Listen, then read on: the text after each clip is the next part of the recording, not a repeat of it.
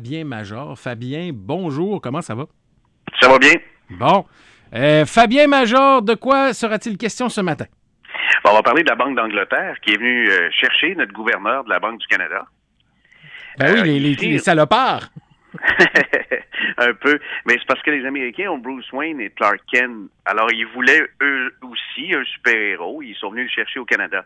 Euh, super Mark Carney, on va l'appeler comme ça dans les prochains jours. Il va tenter de, sauver euh, l'Angleterre pour ne pas qu'elle retombe pour une troisième fois en cinq ans en récession.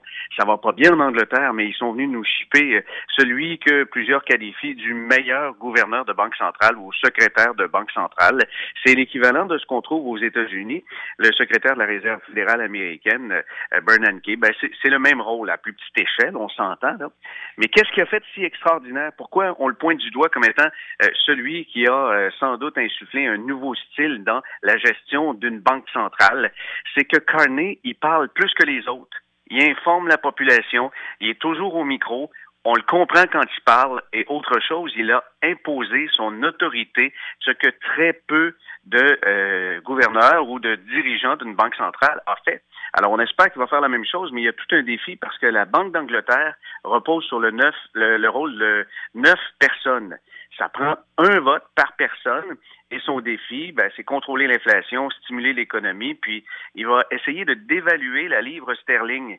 C'est rare qu'on entend un pays qui veut faire ça avec sa monnaie, mais euh, la livre sterling, elle, est tellement chère par rapport aux autres monnaies que euh, les exportations, ça va pas bien en Angleterre. Mais on a souvent, on a soupçonné aussi que dans le euh, dans le milieu des années 2000, quand le, dollar canadien a rattrapé de beaucoup le dollar américain, oui, il y avait un contexte économique et, les marchés favorisaient l'exportation, mais il y a aussi eu, somme, toute, il faut se rappeler à l'époque, la, la, banque, la, la, fédérale, Fed aux États-Unis, on soupçonnait que la politique était de volontairement sous-évaluer le dollar américain pour booster les exportations. J'imagine que c'est un peu la même chose. C'est ce qu'on va faire aussi.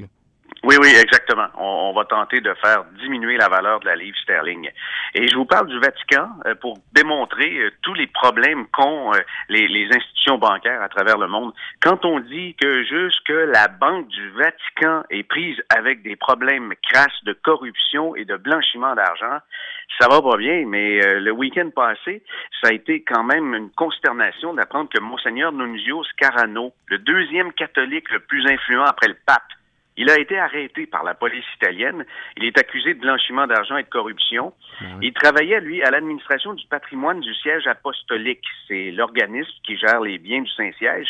Mais avec l'aide de deux autres personnes, il a tenté de rapatrier, à partir de la Suisse, 20 millions d'euros en espèces à un ami.